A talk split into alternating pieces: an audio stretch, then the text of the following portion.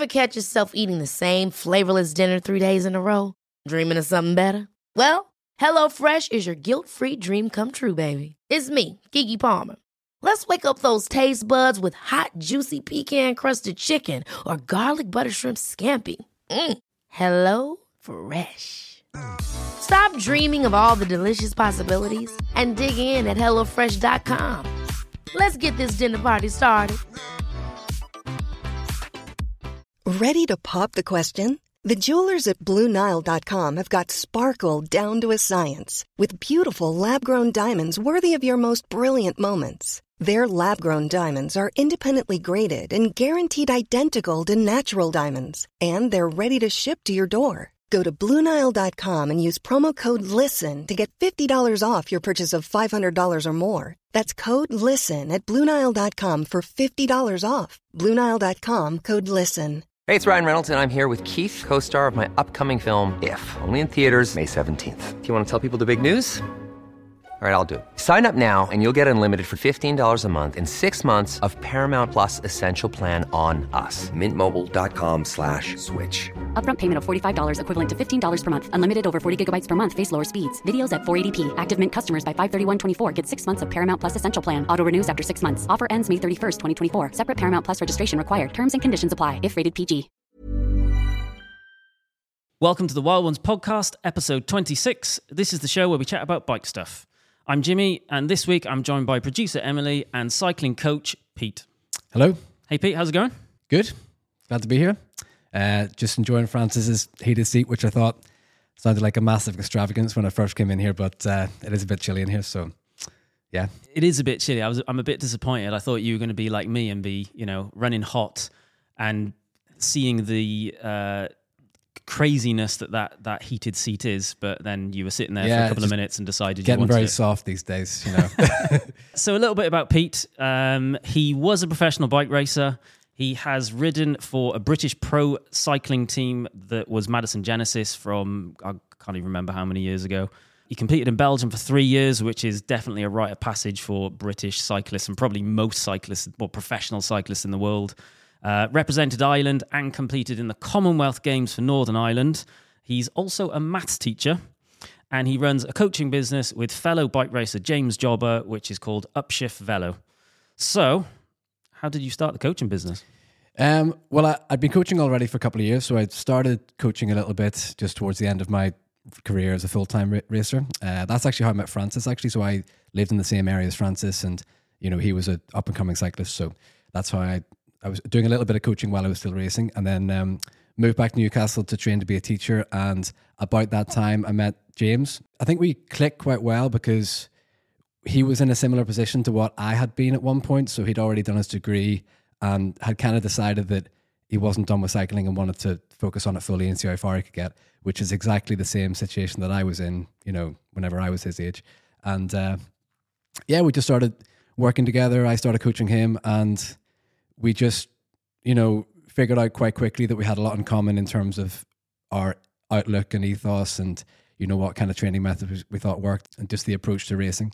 So, you know, quite quickly within a year or so, it went more from a coach and, you know, client relationship to mm-hmm. more of a friendship. And then also we decided to go in together and I completely felt like James was ready to start coaching himself. So since then, we've just been working together. So, so James is uh, the workshop, or he's the he's the shop manager at Backyard Bike Shops, which is a, a shop based in Newcastle that myself and Francis spend a lot of time at, and Nick, pro mechanic, is also also works at. James races at pro yeah, so level? he's the last couple of years been racing for continental teams, uh, doing a lot of racing all over the world. Actually, so he's racing for an American team this year and doing you know some races over in America, some in Europe, some in Asia. I've spoken to James a lot because I'm always in the bike shop. Uh, and I've spoken to you about some stuff, but not in a huge amount of detail. What I find really fascinating about both of you is that you, historically for you and currently for James, compete at an unbelievably high level, but your approach to that is very unique based on a lot of stuff I've seen. Because when I used to race, never at the level that you guys have achieved, it was always this kind of like you've got to be tough and be harder and you've got to go out in rubbish weather and you you have to just do more and be really hard. Whereas you guys are, are very much like i guess what the sort of ethos that i am now which is kind of like i don't know if chilled is the right one because you're obviously still achieving incredible things. It's like prioritizing health i guess.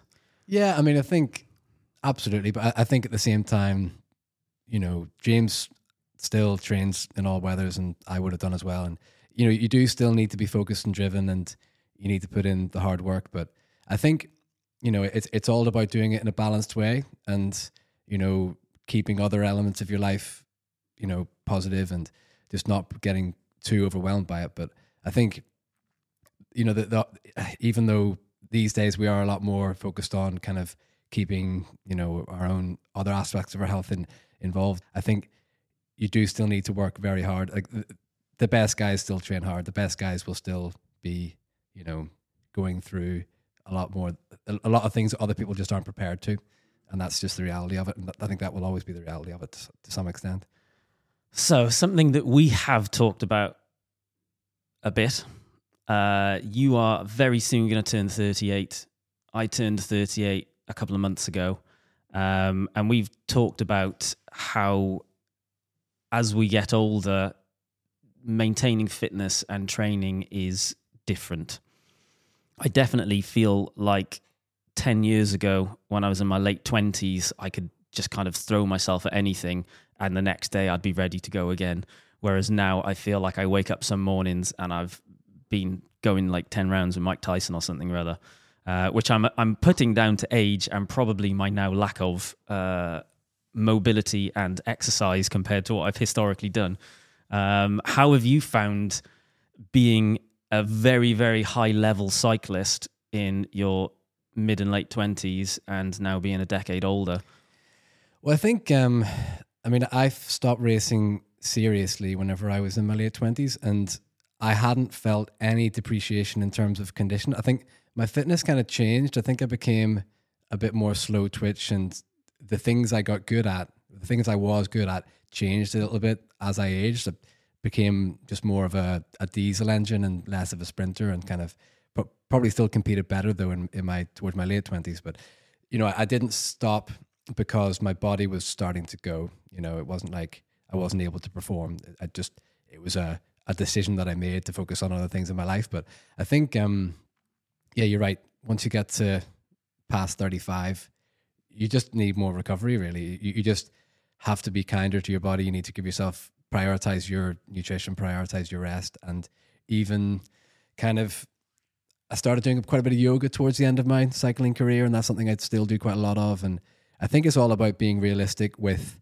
your time and realistic with your energy and noticing when you really feel like training is something that you're ready for. You know, it, sometimes it's it's it's difficult to have that conversation in your mind. It's like, am I just being lazy, or is this not a good idea?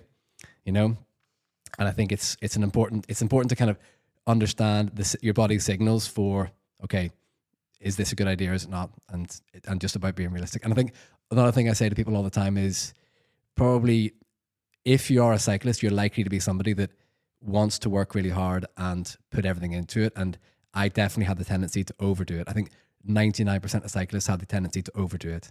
So I think it's probably if you're than that. even having that conversation with yourself, there's probably a good chance that you're, you know, you're maybe pushing the boundary a little bit. Yeah, I, I, when, when I was late twenties, I definitely did too much, and now I'm at the point where I probably do too little, and I've kind of justified them in the same way. Yeah, I think it. I mean, I can't compare what I'm my own training right now compared to what it used to be because at the minute I'm not setting massively high targets for myself. I just ride because I enjoy it. Mm-hmm. But I know a lot of people our age do, and so I work with a lot of people like that, and it's it's really just about you know being very attentive to yourself and your mood and your your body and you know and, and I think that's one one area where I think having somebody that you're working with can really help in order have, having those conversations because I think having when you when you're only thinking of yourself sometimes it's easier to not see the big picture just, just to look at the fine details and think right I need to do this today whereas I think sometimes if you're having a conversation with somebody else then they can see things in a bit more of a rounded way Mm-hmm. and can have a, a sometimes a better input than you can yourself. Yeah, very much so. Very much so. Uh, I'm sure we will dig dive or Yeah. dive digger dig, dig deeper Big dive. dig dig dive Dive deeper. into that a little bit later on. So uh, we usually dive into a bit of cycling news, so we are still going to do that. Um, something that's been causing a stir online this week is Specialized selling a three thousand one hundred pound alloy bike. It's the new Specialized uh, Sprint. I have once, or I historically did have an Allez Sprint. It comes with Shimano 105 Di2 12 speed, DT Swiss R470 wheels, a carbon fork, and in typical Specialized fashion, they're calling it the fastest alloy road bike in history. What do you make of high end alloy bikes, Pete?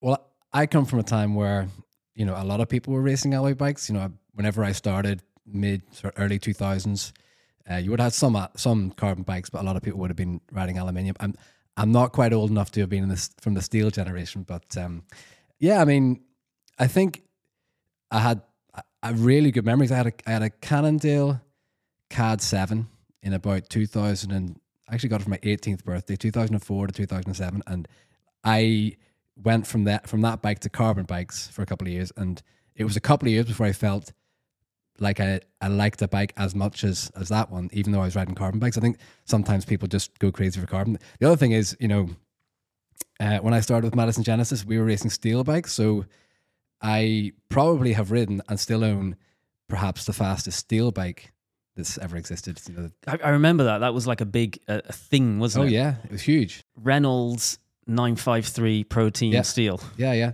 uh, yeah. And, and it was it was massive. That because at that point, I think all the Genesis bikes were steel, and then they then at the end of that second year of the team, they then brought out a carbon. But I think they just admitted that for performance, you were never quite going to be able to get the same thing with steel as you could Yeah. with carbon. But it's still a lovely bike, and um, What's the highest level that you've ridden a steel bike? I mean, I I did one season on a British Continental team, raced the Commonwealth Games on a steel bike. You know, raced Tour of Britain on a steel bike. Commonwealth So, Games on a yeah, yeah, steel bike. yeah, yeah. That is legendary. Yeah. What's the highest level you raced an alloy bike? Um, mm, I mean, I would have been racing it in like that was whenever I was kind of sort of coming through. So yeah, like lower level pro races, and I won the Northeast Divisional Championships on, a, on an alloy bike, and yeah. But at, the- at the same time, obviously, you're comparing that with. I think the thing really here is it shows just how all bikes are getting more expensive, Mhm. regardless of what material you're using, and it's just a case of kind of whether that's justified and that kind of thing. And even the fact that it's only got like 105 on it, you know, it would be interesting to put You say the that. be- it, what you should do. You and Francis need to get a, get one of these, put the best wheels on it, put the best group set on it, and just see how it performs. Because I'm sure it probably, you know, it would be marginal differences really. 105 Di2 is basically a high-end group set now. This is the thing we talk about a lot is I really want to try it. us us growing up with group sets 105 was like entry level Yeah, yeah. whereas that isn't the case anymore like it's it is as good as Dura-Ace it's just a bit heavier Yeah. so in terms of performance it will be like exceptional uh, the difference between that bike with 105 Di2 and that bike with Dura-Ace Di2 is going to be negligible. Yeah, I think the wheels might be. I mean, The wheels are the junk. wheels are well, probably not where junk, you get the biggest difference. You know, Yeah, so that- that would- could that would be a big difference. upgrade the wheels. But that, that goes for any bike. You can upgrade the wheels and make a big difference. So most people that listen to this, if they do race, they probably do crit races rather than stage races, etc., etc. Is there an argument that an alloy bike is a better or worse race bike for crit racing? I mean, one thing I know about crit races is that there's a lot of crashes, and you know, is is it more likely to end up in six pieces at the end of it? You know, absolutely not. You know, so that I, I remember Roger Hammond, who was um, the S at Madison. Obviously, he was trying to plug the, the steel bikes, but he was saying, "I don't understand how amateur cyclists buy carbon bikes because they're just so, you know, they are very." It's just so breakable. Yeah, when I did used to race, I used to race on steel or alloy, and I always used to buy alloy bikes. I used to buy basically alloy frame. So I had I had an alloy Sprint, I had a CAD 12, and then put really really top end Yeah, everything yeah. on them, and you used to end up with a light, really good bike. was good that bike. for like money reasons, or was that for durability reasons, or just everything really. It was it was a better value. It always felt like better value because I was essentially saving a couple of grand on a bike hmm. and still getting something that performed really well. I don't know. I mean, I reckon there's probably more variety in terms of quality with carbon than anything else mm-hmm. because you know plenty of bad carbon bikes out there. I think you you, you you do get what you pay for, even within the carbon range. There's still a huge difference. So people just it's it's a typical thing. Oh, carbon bike, oh, that one's going to be better. You know, that's just how a lot of people think. But it's you know usually it's more complicated than that. I, I know what Francis will be thinking here. He'll be thinking if you crash a carbon bike, it can be repaired for a few hundred pounds. If you crash an alloy bike to the extent that That you've actually broken it. you've broken it, it's a write off. Yeah, but how many crashes would you have where the alloy bike would be completely not a scratch, Yeah. and then the carbon bike's in three pieces? Yeah, that that's that's kind of the playoff, isn't Yeah. it? I guess the challenge with this now though is this is three thousand one hundred pounds for an alloy bike. If you wrote that frame off, that frame on its own is probably fifteen hundred pounds. Mm-hmm. Whereas when we were racing alloy bikes, the frame was probably four hundred quid. Yeah, yeah, So if you did write the Yeah. frame off, it would be not easy, but a lot easier to just replace the frame, move your stuff over, and, and crack on. Yeah, I mean, I, I don't even think like insurance was that much of a thing back then because it just wasn't as necessary. You know, Mm. the you could handle replacing a eight hundred pound frame in the same way as you know. Whereas these days, if your fra- frame's three grand, it's like you're not going to just have that money waiting to to buy it to replace it. Yeah. That's why that's uh, and obviously that's why insurance is so common these days. Emily and myself used to live right by Lee Valley, Lee, Lee, Lee Valley, Lee Valley Yeah. Velo Park, where they used to do crit racing. We used to race time trials there, things like that. Uh, and we quite often go to the crit races because we always knew people racing. And it would always blow my mind where you'd get someone racing on like a 10, 15,000 pound Yeah. full carbon aero bike in a, a very crashy crit yeah, in I, I think as well because like how um, how long ago was that?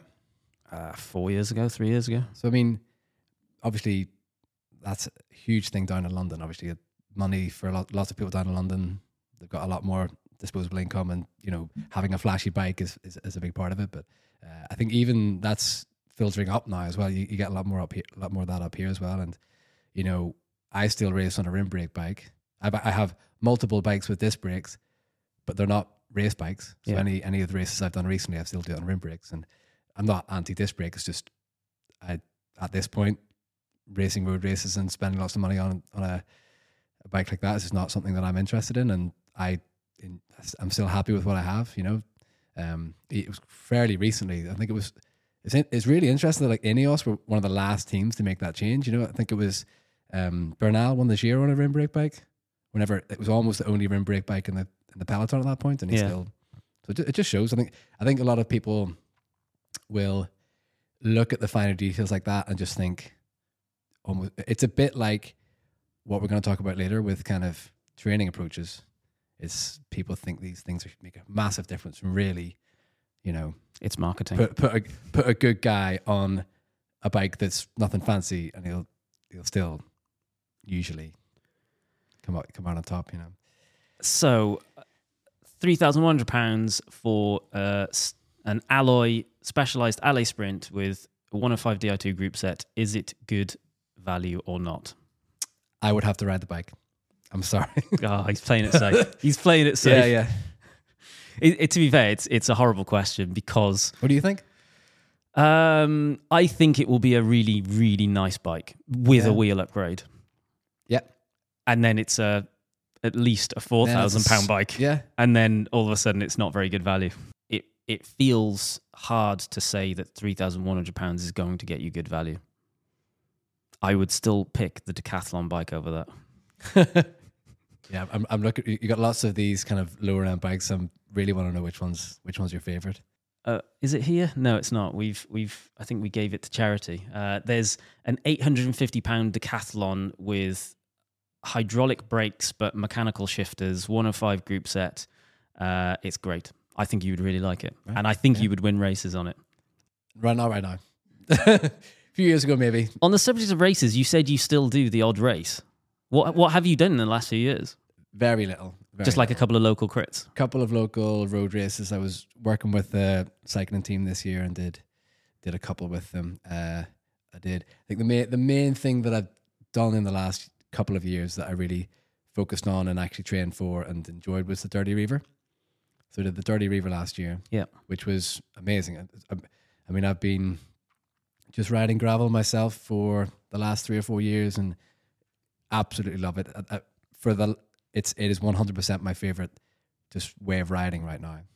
And um, yeah, it was it was also like two hundred k's off road, like eight and a half hours. Yeah. I think the best guys were doing it in kind of just under seven, but still, it was a new challenge. I think that was what appealed to me about it as well. It was sort of not just racing something that I used to do at a level far below what I used to be at. It was doing something completely new that I didn't have any comparisons with my sort of formal former racing self. And um, That's actually a really good point, and it's something that I've struggled so much with over the last decade is comparing myself to my former self. it's t- literally taken about six years for me to get to a point where I go, right, okay, so this is the new, this is now the new normal. Yeah. Whereas I still used to think that I could like get there. Yeah, I think to be honest, I, I haven't taken it as seriously to, in any way as I as I used to. You know, I, I've I've never really knuckled down and thought, right, I, I'm actually going to see how what I can really do at this point. I think just my life priorities are different. and my life's just so much busy, more, more so much more busy now. But um, I think comparison with yourself sometimes can be positive whenever you're on on the up. You know, it's good sometimes to see improvements and oh, you know, I was able to do this that I wasn't this thing I wasn't able to do six months ago or whatever. But obviously, you can't stay at the top of the mountain forever, and sometimes it, I think whenever you're on the way down, or you, if you're not taking things as seriously as you used to, it's just important to understand that it's like there's a reason that I'm not at this level, and that's because I'm doing other things with my life, or my art- my priorities have changed, and just not beating like not beating yourself up. Like the, there's a reason that I used to be able to just pedal around at 250 watts for five hours with this because that's most of what I did with my life. Mm-hmm. Whereas these days, you know, so many so many other things that are important that I enjoy, and so I can still enjoy riding my bike, but just try not to have that negative voice in my head telling me that I used to be way better at it. So Yeah. I think it's really sad, and it's it's one thing I see actually sometimes with clients that I have had is that they start out and they're super ambitious and they really want to improve and they they put everything into it. And you know they show real dedication and um and the fact that they decide to get a coach to help them obviously it means they're they're taking it seriously. And then you know they see improvements or whatever or and then it happened a lot through COVID. I think whenever COVID happened and racing fell away, and it was really difficult for people to keep going, and and a lot of them stopped, and a lot of them don't even really ride anymore, and it's kind of sad because it's basically it's basically saying, okay, I I am really interested in cycling. If I can do it at this very very high level that I'm setting for myself, mm-hmm. and I would rather not bother than be slower than I used to be. Yeah. you know, which is really sad because cycling is or any kind of you- anything you get into that you want to put that much time and effort into, you must have some kind of passion for it and some kind of joy for it, and just letting that completely fall away from your life, which to be honest, I kind of did a little bit whenever I stopped racing. It took me quite a long time to come back to it and be able to just enjoy training and enjoy riding my bike without it being I, I kind of knew that it would always be part of my life but for some people they just completely leave it and you know, that, that's it's that's a sad thing Now on to our big question: Is training like a professional a good target for most cyclists? um i would say in the majority of cases at least initially no.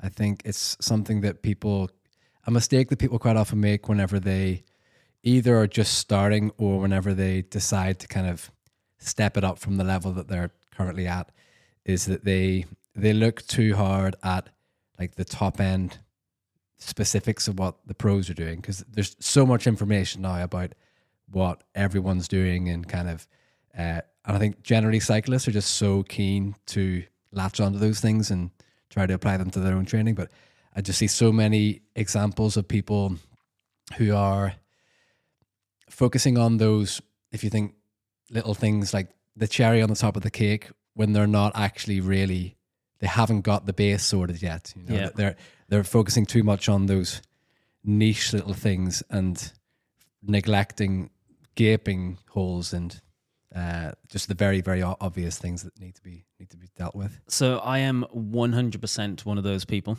I'm the worst kind of athlete back in my day. So I was working full time and I specifically like t- to the words I used to tell people I want to train like a pro and see what happens. So like I didn't have a childhood. I used to play sports and was active as a Didn't have a kid. childhood. well, no, I, I guess I did have a childhood. Is, is is probably a better way of putting it. I wasn't a, a standout athlete as Yeah. as a child, like Yeah. some people are, which is what then grooms them into. You know, I imagine Jobber was probably a really good athlete when he was in school. I wasn't one of those people, so I Yeah. wasn't like naturally groomed into sport. So when I came at it uh, in my mid twenties. It was like right, so I'm going to see what I'm capable of. I'm going to see how fast I can be at this, this Mm-hmm. w- whatever. At the time, And that's commendable, obviously. You know, uh, I just, I, well, I think I just approached it. What I did was exactly what this is saying. I was like, right, so how do the pros do it? Let me try and do that whilst also having a job and a life. Yeah. So I got a coach who was actually amazing. And without him, God knows what would have happened because he was constantly telling me to back off with stuff. Uh, and telling me off where it was like that was meant to be an easy session. Why were you at threshold? I was like, oh, it was fun.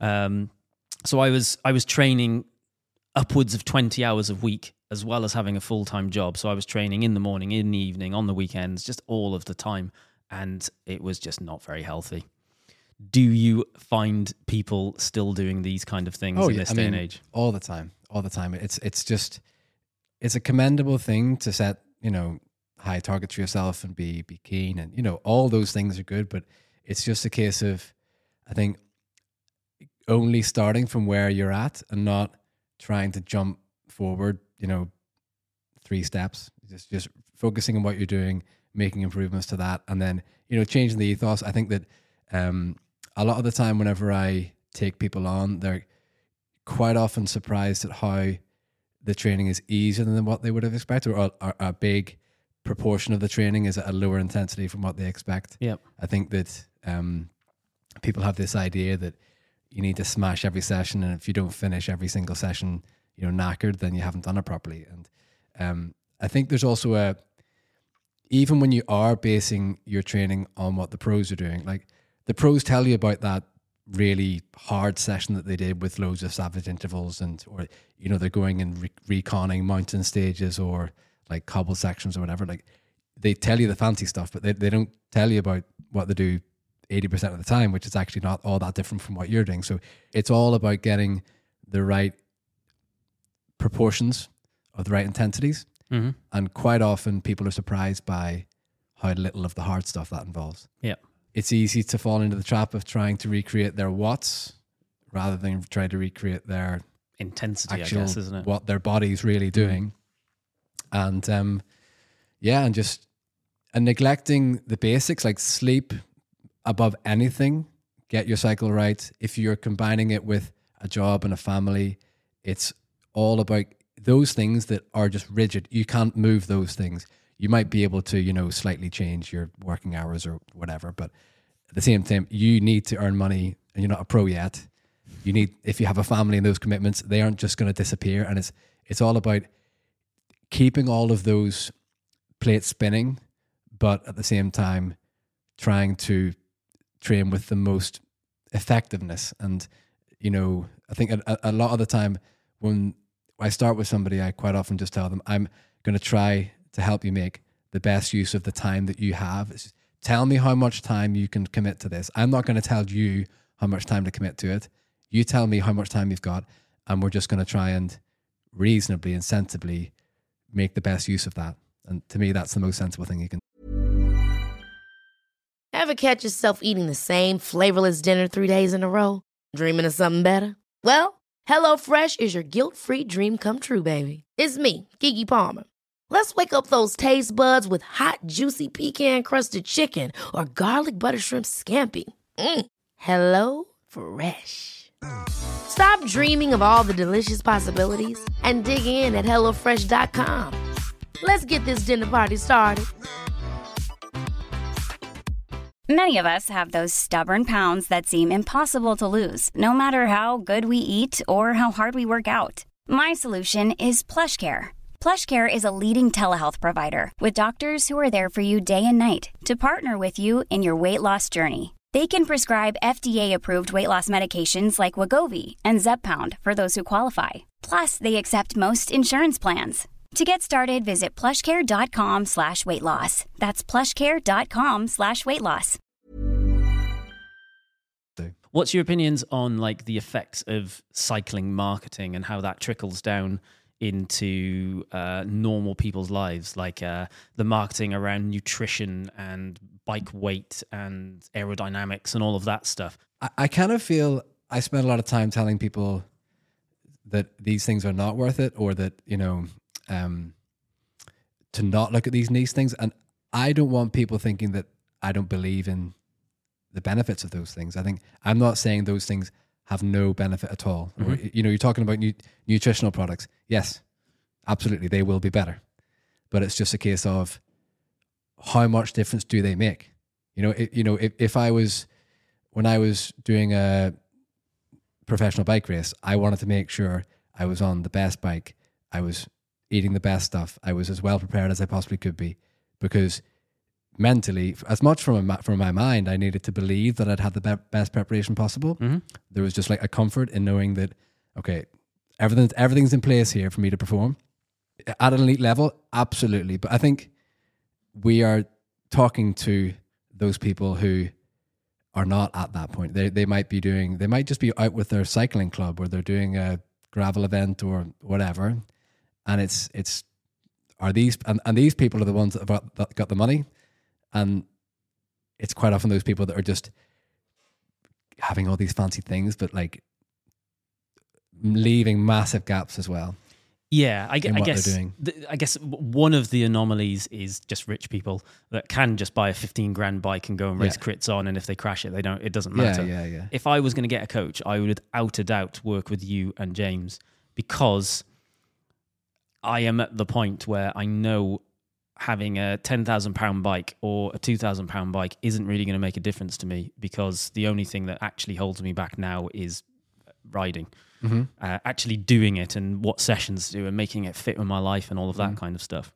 Um, but then you know, if if someone can afford the best nutrition in the world and the best bike in the world and the best wetsuit in the world if they're a triathlete and the best trainers, you know, sure, fine, whatever.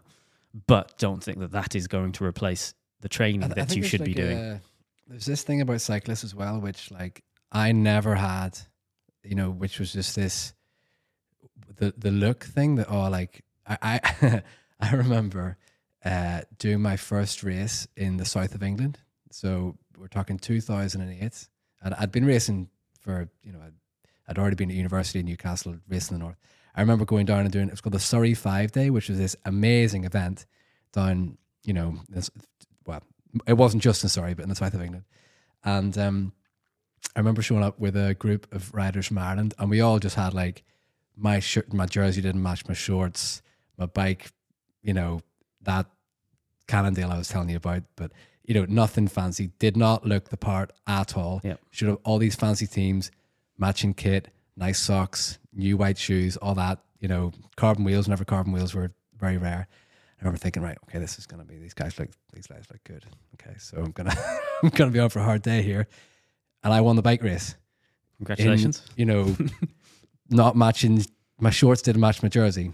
You know, it's just Yeah. because all those things that all this look, all that it was just this uh, environment of kind of how you look being more important than what, what's actually underneath underneath the bonnet. that leads us really nicely into talking about the pro look, um, which I think a lot of people get into their head. And it is more than, you know, it's having the right bike, it's being the right weight, It's having a bike that weighs under a certain amount of kilos um, and kind of trying to emulate the pro cyclist look. Like, for example, do you shave your legs still?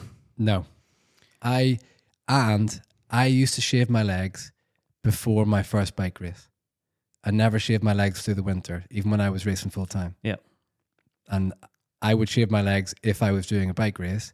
But I quite like having. I like. I feel masculine. I've, I've, I I feel like a grown man when I've got hairy legs, you know. And even when I ride a bike, I don't care. People sometimes will point it out, and I don't care. So that because it's it's almost like uh, well, it's it's y- you wouldn't be taken seriously in a lower level crit race if you didn't have your legs shaven. It'd be like, oh, he's not shaved his Yeah, legs. I mean, probably going to be a sketch fest. There's actually more more evidence nowadays that it does actually provide an aerodynamic aerodynamic advantage. So it, 'Cause you it know, breaks up the air. yeah, I mean, there's a reason we do it, and um, like I was saying about the equipment, like if I if I was taking that race seriously, I'd be shaving my legs. Yeah. because I wouldn't I'd, I wouldn't want any extra drag that wasn't necessary. It, the case is just like if you go out, out on a Sunday with your mates, is do you need to do it at that point? You know, obviously stuff like shaved legs and what socks you have and all of that is kind of it's trivial. You can do it or not do it. But i guess when it comes to diet and body weight and those kind of things do you think that that pro image um, that people try to emulate can that have damaging effects on on people? Definitely the body image part. So, you know, I think when a lot of people, young cyclists or even, you know, club cyclists, whatever, they have a certain body image that they're striving for, which to them is the the body image that belongs to a, prof- a successful professional cyclist. And um, and also, you know, I don't look good as I, I wouldn't say that I look as good in lycra as I used to because my physique is not what it used to be, and I- it just doesn't look as good, you know. And if but I'm okay with that. You know, I think mo- both of both of us would be fine with that.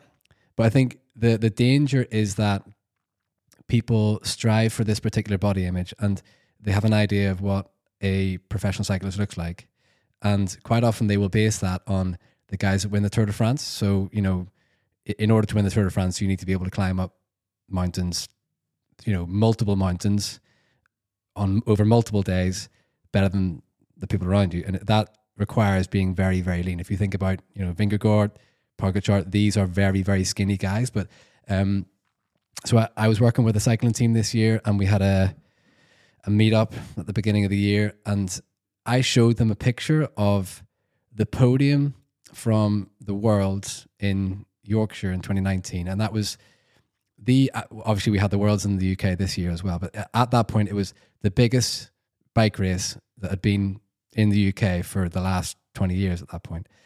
And the three guys that ended up on the podium were Mads Pedersen, who's a big guy, uh, Stefan Kung, another big guy, and Matteo Trentin. They are all grown men. They're mu- they are, they have muscular body types. Like they are not skinny cyclists when you picture a skinny cyclist. And they had just finished top three in the world over British roads. Mm-hmm. And I think whenever people have an idea in terms of aesthetics, but then I think also in terms of performance, what makes a a cyclist physique, I think sometimes our perceptions are wrong. Um, you know, those guys aren't going to win the Tour de France, but then neither is anybody who's listening to this. You know, you, but you might want to prove yourself through the UK racing scene and then move on to racing up mountains. But you're not going to get the opportunity to race up mountains if you've not performed well in this scene. In order to do that, you need to be strong. You need to be fit. You need to be able to actually ride a bike properly as well. Mm-hmm. Yeah, I think I think the, the the perceptions are very very different. You know, you think about Wiggins whenever he won the Tour de France, he slimmed down. There was four years when people picture Bradley Wiggins, they think of him when he was as lean as he was when he won the Tour de France. But that was only a period of about four years where he was targeting Grand Tours. Whenever he was targeting, you know, pursuits, or he put on weight in order to win the the World TT Championships in 2014, and then to compete for the pursuit team in, in the Olympics in 2016. You know, so he he was adapting his physique in order to fit what he was targeting. And for lots of people, you know, they think it's all about being thin. It's it's not. It's about being strong and uh, lean is part of it, but you know, it's about it's about the engine really. Even throughout my career, my body type changed, and then my my strengths and weaknesses changed as well. So you know, it it it's, but the leanest I got, I remember I, I had that thing we're talking about where that I wanted to be really really skinny, and I, I remember having a it was one of the leanest I already was, and I remember having a winter vomiting bug, and I was literally this, the the lightest my adult self had ever been, and I was unwell. I remember looking in the mirror and thinking, "Wow, I, I liked what I saw. Yeah. crazy, you know." I, I had a sort of similar experience. So the the lightest I ever was was just before a race that I was making a big deal for, and I was so proud of myself that I was like, uh, just just unbelievably skinny. And there was a couple of pictures of me from before the race, just in a pair of running shorts, and I saw them like a week later, and I was so upset at how ill I looked Yeah, that I was like, I have to I mean, change this. I've I've compared, you know, well, both young men and young women looking at cycling magazines to generally young women looking at you know girls magazines, and the kind of that striving for that particular physique Mm. and and the damage we know about the damage that it does for you know lots of girls, and then it it, it, it can be similar in cycling, and even you know exercise can be a form of bulimia, and uh, it's it's it can it can get to the point where it's very unhealthy. So we we talked before the show about how people get their motivation and how sometimes it can be actually from quite a negative place. Do you, uh, as part of your coaching, deal with, uh, or how do you deal with the the ne- the negative effect or the negative mentality of going into into training?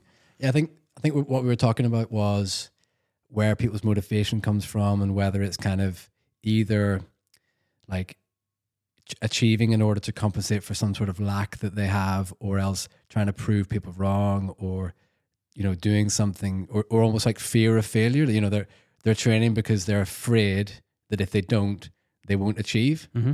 and that's you know you can't win if if that's your mindset there's no winning because it you either get it and then it's just relief or you don't get it and then it's you know self criticism or whatever and i think um for me from my own experience and then also with the the people i work with as well it's it's really just about trying to see what what they're really motivated by, what inspires them, and also kind of why they're doing it. And and it, it's it it should be something that you just are interested in. Something there, there should be some fun in it. If you look at the best pros, the real top ones, they're having a great time. Mm-hmm. You know, they're they're enjoying themselves, and the whereas a lot of other people who are who are trying to strive for that, it just looks like a chore, you know, and Yeah. they, they don't they're not actually getting anything from it. You know, there's an element of playfulness. You, you look at like Pogacar, he's he's got this playful character. Sagan was the classic example where he Yeah, yeah. it was all just a big show and fun, and I I, I felt vic- fell victim sometimes of just not having the fun anymore. Yeah. you know, and but I think you get the best out of yourself if you're if you're en- enjoying yourself, if you still have that passion, you're still connected to that reason that you started.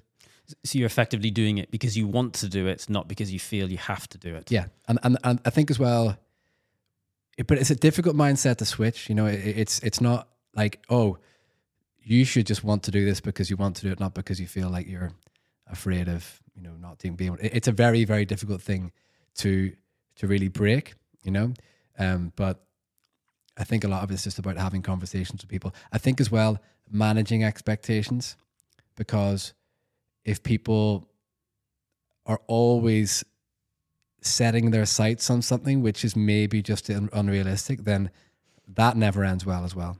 That that know- is hundred percent of all of my training Yeah, yeah. until very recently. It's just like, for example, if you try and just recreate recreate some watts that are unrealistic, then hmm. you're just going to break down, and and it will it will the training will actually break you rather than build you up. And I think at all points, you know, it you should feel like you want to do it. Not every single day, but you, there should still be an element of you that enjoys the work, and also you don't need to be knackered all the time. You know, you should you should have energy for other things in your life, and uh, and that that energy will just transfer. And it, it, it, by keeping yourself mentally in the right place, and you know, not getting consumed by it.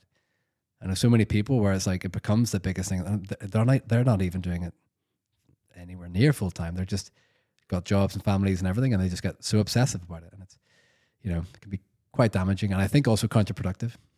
I, th- I, th- I think I think you've hit the nail on the head there. If and I think a really good benchmark for this stuff because there is n- there is nothing wrong with being really into something, but I guess the thing to always be aware of is do you actually enjoy it?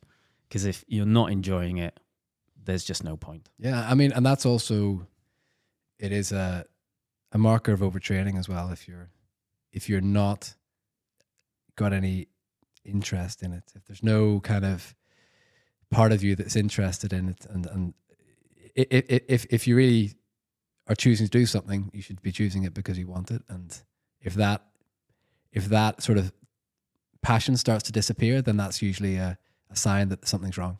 Time for a round of overrated or underrated. I'm going to read a list of things and Pete's going to tell me if he thinks they're overrated or underrated. First up is a suggestion by Matthew sports nutrition for normal riders. Underrated. Oh, Sorry, overrated. Oh. Sorry, overrated. I think it's important, but you can get a very, very similar effect from the most basic stuff. Can you give me one example? Two examples. Oh, okay. Two examples that you'll find in my pockets a lot of the time on the bike is Mars Snickers. They just they're they are almost an energy bar. Yeah. You get a, a packet of four for one energy bar. But even like like jelly babies, Yeah, yeah, yeah. you know, I think there's so much Sweet, evidence. sweets are a, a great one, aren't they? Yeah, I think as well. There's a lot more evidence now that loading with a lot of carbs is really massively beneficial, both in training and in racing. It, just you know prolongs your endurance hugely. And I think I already, when I was racing, I used to eat more than anybody I knew. Like my pockets would be fuller than anyone's I, I knew.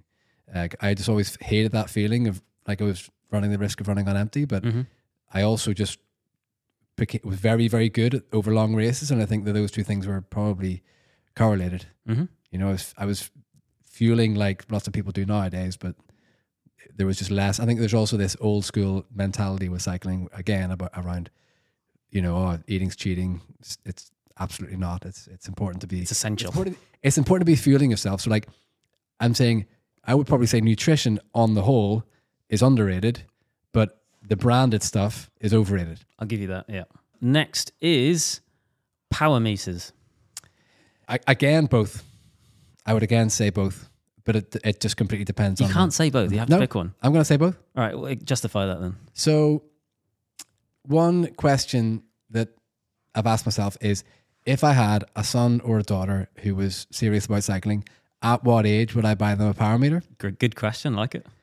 And I think probably it would be when they went from junior to under 23, because I would want them to have enough time where they were getting to know their own sensations, learning to actually ride a bike, being able to handle a bike. And, you know, I, I would get them started on Skills. cyclocross 100%. Yeah. Skills. You know? Skills is so underrated. Yeah, completely. And and bunchcraft and you know stealing other people's watts rather than just using your own watts. Mhm. All those things, um, which are completely neglected, and I think partly because it's very difficult to sell that. You know, bunch riding skills.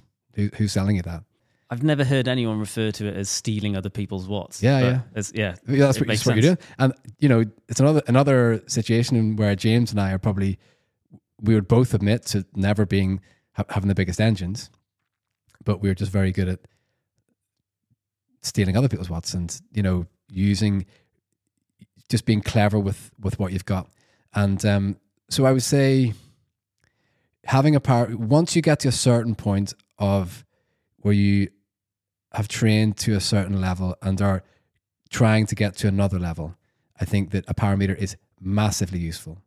And um, but I think that a lot of people just get them too soon and they don't know how to, they don't know what they're doing or they get caught up with the watts or even another thing about being if you're like a young cyclist and you're comparing what you're doing with what you're reading on the internet if you're 15 your watts are going to be rubbish like every 15 year olds are just going to be nowhere near what they're reading Yeah. but I'm sure uh, the great the great racers of the present and the past had no idea what they were doing when they were that age Yeah. Yeah. and they weren't losing out at all. You know, so I think I would say, yeah, it, it, it completely depends on where somebody's at. Can I ask you a question? Yeah. What if you know it? What's the average sort of age of your clients? Average age would probably be about Jimmy and I's. so yeah, we do have some young asp- uh, aspiring cyclists. I love working with, and James does as well, where you're working with, you know, a young person who ha- has the opportunity to still dream, and to you know you can really, uh, and they might have more time as well available, and they can commit to it, uh, uh, and, and, and, you know, and you can also use the experience in terms of what might be the best team to race for or where might be the best place to locate yourself for. You know being a mentor for somebody who's going through a similar process to what i went through whenever i was young um i really enjoy that. Uh, but the reality is that a lot of people who would be coming would be in a similar position to what jimmy's talking about where they've they've already got those commitments. They've discovered that they have a, a passion for the sport and maybe a certain level of, of ability and they just want somebody to guide them. A lot of the time it's just there's so much information around and you can access all of it, but a lot of it is a case of right, what do I do with all of this? And it's sometimes just having somebody that's there who can make that decision for you. I mean, I I had a coach up to about 28, 29. I had the same coach through most of my cycling career and I was already coaching other athletes whenever I was coaching uh, coaching Francis, I still had a coach because I wanted I didn't want to have to think in the morning what am I going to do. We would have a a consultation, we'd have a talk about what areas of training we wanted to fo- we wanted to focus on, and that decision would be made. So in the morning, it would just be this is what I'm going to go and do, and I'm going to come home and I'm going to recover, and there was no, you know, I I I, I preferred it that way. So I, I didn't. You actually coached Francis. Yes. Oh wow. Yeah. So we, we met about 10 years ago and just at like a, I think there's like a training event for like Kingston Wheelers. Yeah. And yeah, we just started riding together. We, he lived just around the corner and we, we started training together a little bit and The next, actually, I'm just going to add a bonus one off the back of that. Francis Cade as an elite racer. are you, are you asking me about, Yeah, overrated or underrated? I think uh, he didn't, well, he stopped quite young. He, I'm sure he could have been really, really good if he'd, st- he'd stuck at it, but he just obviously had other things that he wanted to do in his life, you know? And um, yeah, he, he was he was good. He was good in the hills, but you know, it, it's a bit like what I was talking about. He um, wasn't as strong as a lot of the guys that were better than. If he'd been racing up mountains, he would have been a lot more successful than he was. But the reality was he was racing in the UK, Yeah. and that's not the scene. And that's kind of what I was talking about, really. So um, So what, he is a better YouTuber than an elite cyclist. I'll give you that. so what, what, what I took from that is there's a possibility he could have won the Tour de France. That's let's let's just go with that. We'll leave yeah, it at yeah. that. Uh, right. Next one is New Year, New Year's even fitness resolutions. Overrated or underrated? I think I actually used to love ra- training on the first of January because it always felt like okay, it was so calm. Clean slate. Yeah, even if I had a hangover, it was still like, okay, I'm just going to do this, and it's a clean slate. You know, it's it's an opportunity to kind of re rethink and re and um, refocus. Uh, but yeah, you gotta you gotta stick with something. Before we finish up the section, do you have any to add to the mix? Um, I'm gonna say underrated, overrated, and underrated weather conditions for cycling. What do you think my ideal cycling weather is? Um, 30 degrees, sunny, somewhere in Spain. Nope. What is it? Like negative three degrees and snow. It is just the best. Specifically snow. Specifically snow. Okay. So it, when it's, you know what we had at the weekend here? Like Mhm. nice snow. It's just, your body is warmer if it's negative three because you don't get wet if you're riding in the snow. So there's no kind of wind chill. Mhm. And it's just, everything is, countryside looks amazing. It's so quiet. And you, you, you as long as you got the right bike for it. But I, I used to enjoy riding in the snow even when I didn't have, I didn't have a gravel bike when I was racing. I used to just be on the roads and I enjoyed it. But Are you riding on road or off road? And what type of bike are you riding? These days, it would mainly be gravel bike and a combination of the two, because with, with gravel bike and decent tires, it makes it so much safer. But I agree that negative three with snow is very pleasant. The only issue I have with winter and cold is the minus one to four degree space. oh yeah, And the problem with that is you get a lot of, it's very common for there to be icy roads, Yeah, yeah, icy yeah. tarmac. And the mentality in that space of being like, oh, I'm just going to go out anyway is just doesn't make sense to me. Yeah, that's that's fair. It's, I think it's dangerous. be- It's higher risk. It's there's a high chance of you falling out. There are ways of mitigating it, and I know you and James ride a lot in rubbish weather, Yeah, and yeah. I have this back and forth with James about Yeah. him I think an a idiot. lot of it is it's being careful which roads you're using, being real, like just scanning the surfaces. Like if it's shiny, it's just it's bad news. Yeah. I, I think what I have learnt from you and James going out in the really cold stuff is you're not going out and being like, I don't care, I'm just going to ride anyway. You're actually doing it sensibly. Like, I think yeah. James went out on a, I think I'm pretty sure he went out on a mountain bike. Yeah, yeah. Um, because you're going like, well, this is the most appropriate tool. Yeah. I'm going to avoid that bit of what is almost definitely ice. I'm not just going to ride through it because you're not trying. You're not going Yeah. out going, I'm going to crash. You're going out going, well, I'm going to have some fun and mitigate the Yeah, chances yeah. of me having a crash. That leads us on to fluff up of the week. Let's keep this one brief, shall we? This isn't Not fair. dwell too this isn't much. fair because it leads with my name and it, I'm not the source of the issue. Uh, so just before this podcast, um, I formatted the memory cards as we always do before the f- podcast, and it turns out that there was footage on there that we shot earlier this week that was has not yet been edited that now no longer exists, and I'm actually going to blame Francis for it because he took all of the memory cards home apart from the ones for the podcast which are not meant to be used for other video stuff.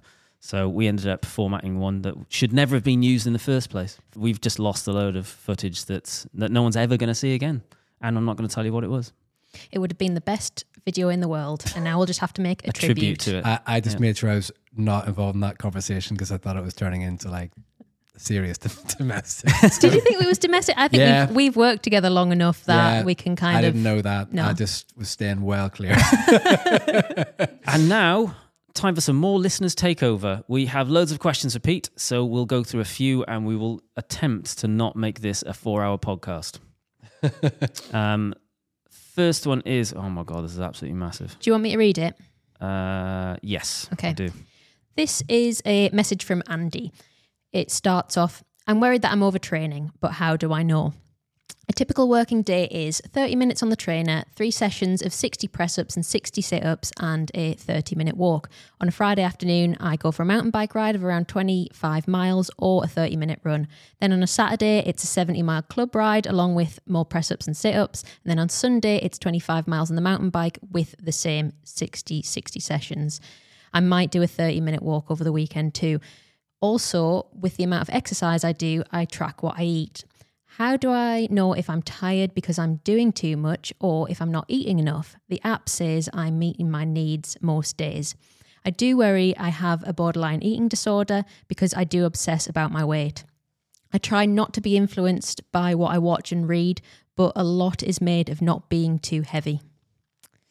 It's quite a, a heavy question. Yeah, there's a lot, lot in there. Um, a lot of interesting things. I think a few things we've talked about already as well. Sort of mentioned on you know the weight side and that kind of thing. So, um, it it, I, it is impossible to say whether that this person is overtraining or not without actually having a, a conversation with them. I know, I mean, the the workload is one part of it, but if I was speaking to somebody, I wouldn't be asking them as much about how much training they'll be doing. I'd be asking about their body's response to the training.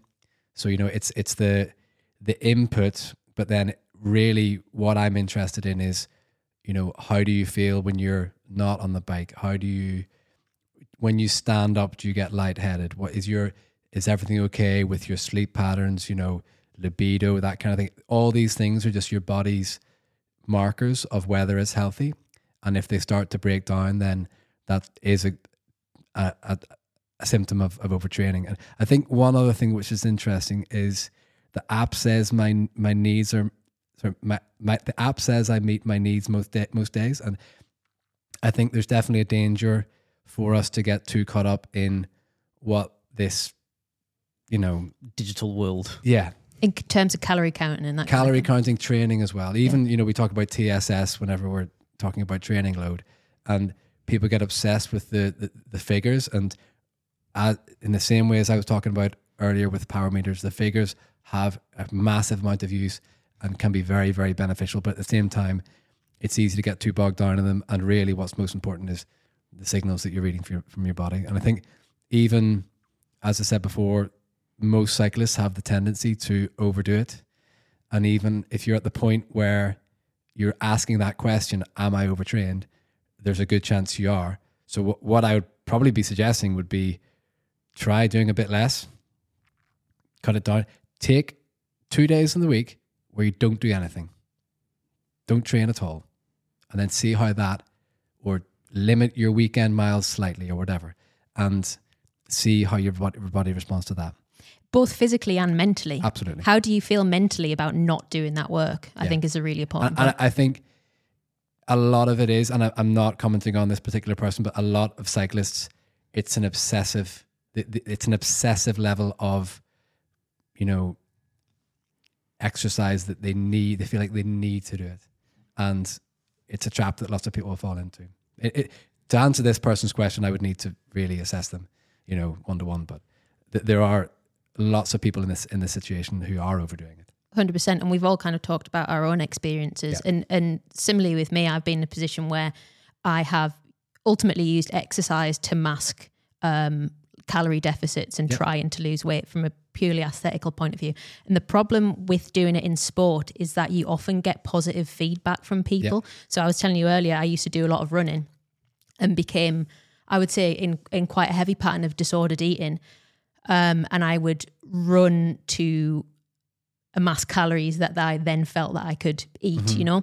And the feedback that I would get from runners around me, through no Mm-hmm. fault of their own, but was your physique is amazing. You look like you'd be a great marathon runner. Yeah. And in reality, I, mentally, I was screwed. I could but not. also, and, and that's other runners probably looked at you and thought that, but then a lots of just normal people probably would have looked at you completely differently. yeah.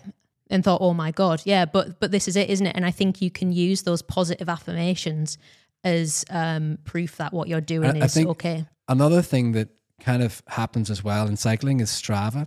I think a lot of people sometimes will, you know, put these massive rides on Strava or even go out and do these stupid, stupid training rides so that their friends can see them on Strava. And I hate know, Strava.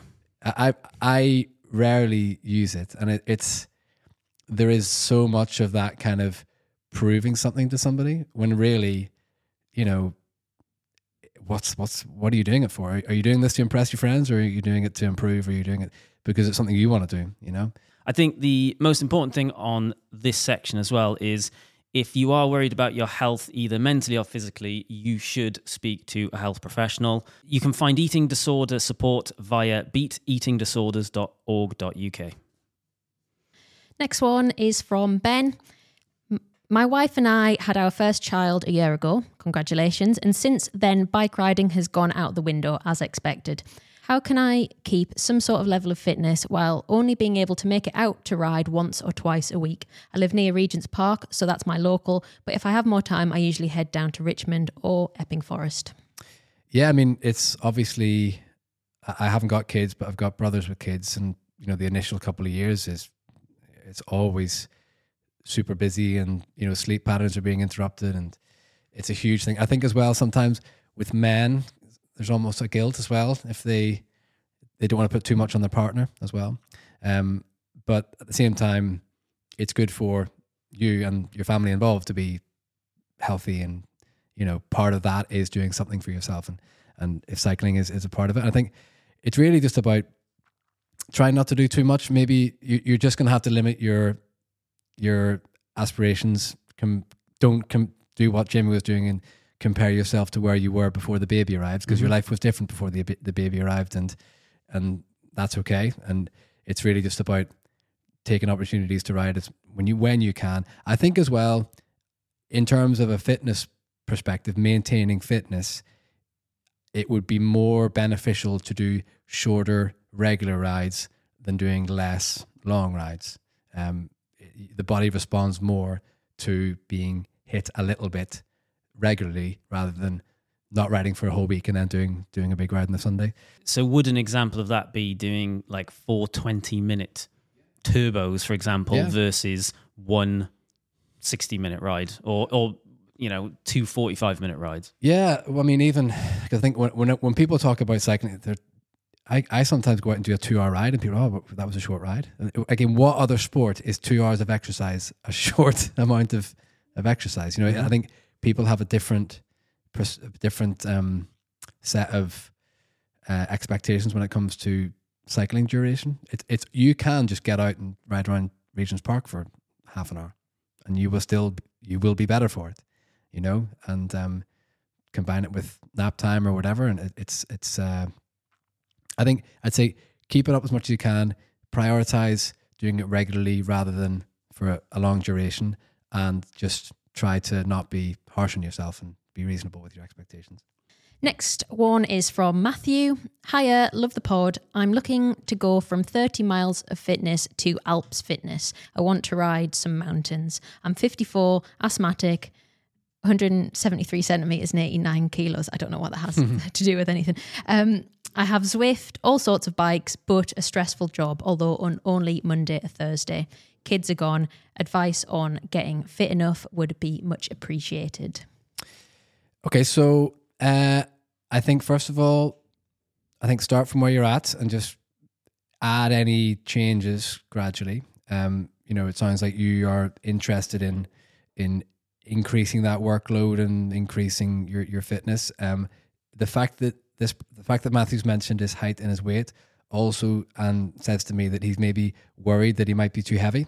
Um, and I would again say, as we have done, no massive changes. So obviously being sensible, maybe changing some habits. You know, there's nothing wrong with losing weight. It's just as long as you do it and you're sensible about it.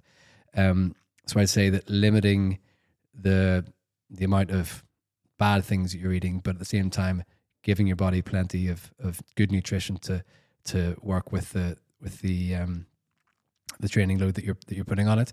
Um, again, I will say prioritize training regularly rather than training a lot at the weekends. You know, you this person does have three days off at the weekends, and the the the temptation there is if you have three days is to fill them with loads of riding, especially straight away.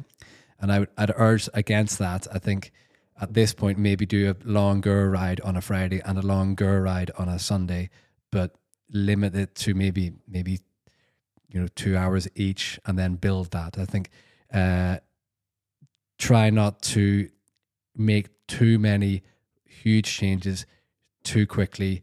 I think focus on gradual progression, gradual increase of the you know the workload, and I, as I've, as we've been talking about, just monitor those signs for overtraining. You know, with him going from 30 miles to Alps fitness, so presumably he wants to climb some proper Yeah. gnarly mountains. Is there anything specifically you would change because someone wants to focus on climbing? yeah, I mean, riding on hills is if that's something that they can do, then absolutely. I mean, um, some places in the uh, I don't know where Matthew's from, but uh, if there are hills available, they don't need to be very long. But if you can work a little bit on your pedaling style climbing hills, then that will benefit as well. So something that I am a big passionate believer of, and this will overcome all of Matthew's thought about maybe being on the heavy side to climb mountains is get more gears. yeah. But like Yeah. ride mountain bike gear ratios if you need to. Like there is there is enough gear ratio options out there in the world that no matter how aggressive the mountains are that you want to climb, you're going to be able to get a good cadence that's sustainable. You're not necessarily going to be world tour speed, but you're going to get up and have a good time. Whereas if you're grinding really hard gears, you're going to hate it. I think as well, you know, so if you're not a climber, it means that you make long hills become even longer. So the intensity that you can do on them becomes less. So if mm-hmm. you think, you know, a 40 minute climb to a pro, they can do it in zone four, they could do that at threshold. Whereas if that's taking a, a Matthew an hour and a half, then they're not going to be able to push as hard as what the pro can. So, you know, and they'll be less trained, that kind of thing. So I think as well, even when you're there, try not to overdo it on the intensity. Try to be, especially if you're riding multiple days, you know, back to back. Um, there's a people over overestimate how much faster increasing their like actual level of pain that they're going through. If you increase that by fifty percent, quite often you're only actually increasing ten or twenty percent in terms of power. So you know, it's just about uh, being sensible and not not overdoing it. Okay, last one is from Stuart. I'm 42, ride an endurance bike, and I like a good distance on a Sunday morning rather than a race. Have you any advice in, reg- in regards to nutrition? Currently heading out with a tracker bar, a full bottle of something powdery, and with a cafe stop, normally for pastry. Is it worth spending the money on these gels, etc., that I hear so much about? Looking to feel stronger and maybe do a long ride faster than what I did it the last time, and I want to avoid the major stitch I got from a century ride the first time I thought I would give nutrition a go. So basically, the last time he did a century ride, he, he got a stitch from the Yeah. nutrition.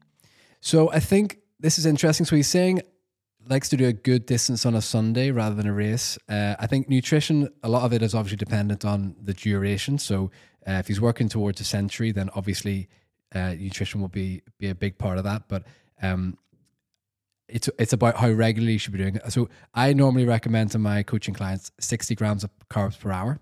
And you can get that from gels, you can get that from energy bars, you can get that from more basic bars or even jelly babies or something sugary or obviously having something uh, some it doesn't even need to be fancy stuff that's in your bottles just having a big bottle of fanta and take away the fizz and that'll stick a bit of salt in it and that'll be very much the same thing as what's in a in a high level or high end nutrition um, or high end energy drink but um, i think as well one th- mistake people make is over fueling before the ride. So they fill themselves, they cram all this food in before the ride, when really that's just putting the gut under too much stress. Is that the sort of thing that would cause a stitch? Yeah, probably. So uh, uh, you'd need to eat a lot during exercise to give yourself a stitch. It's more likely that he's overeaten before it.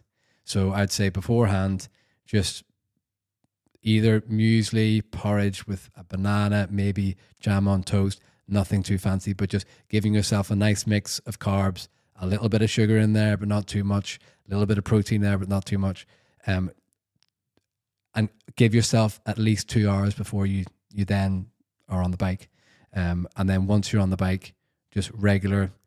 But I think as well, it, it, dep- it depends on on the person. I'd say try different things on your training rides. Try jelly babies. Try different kinds of energy bars.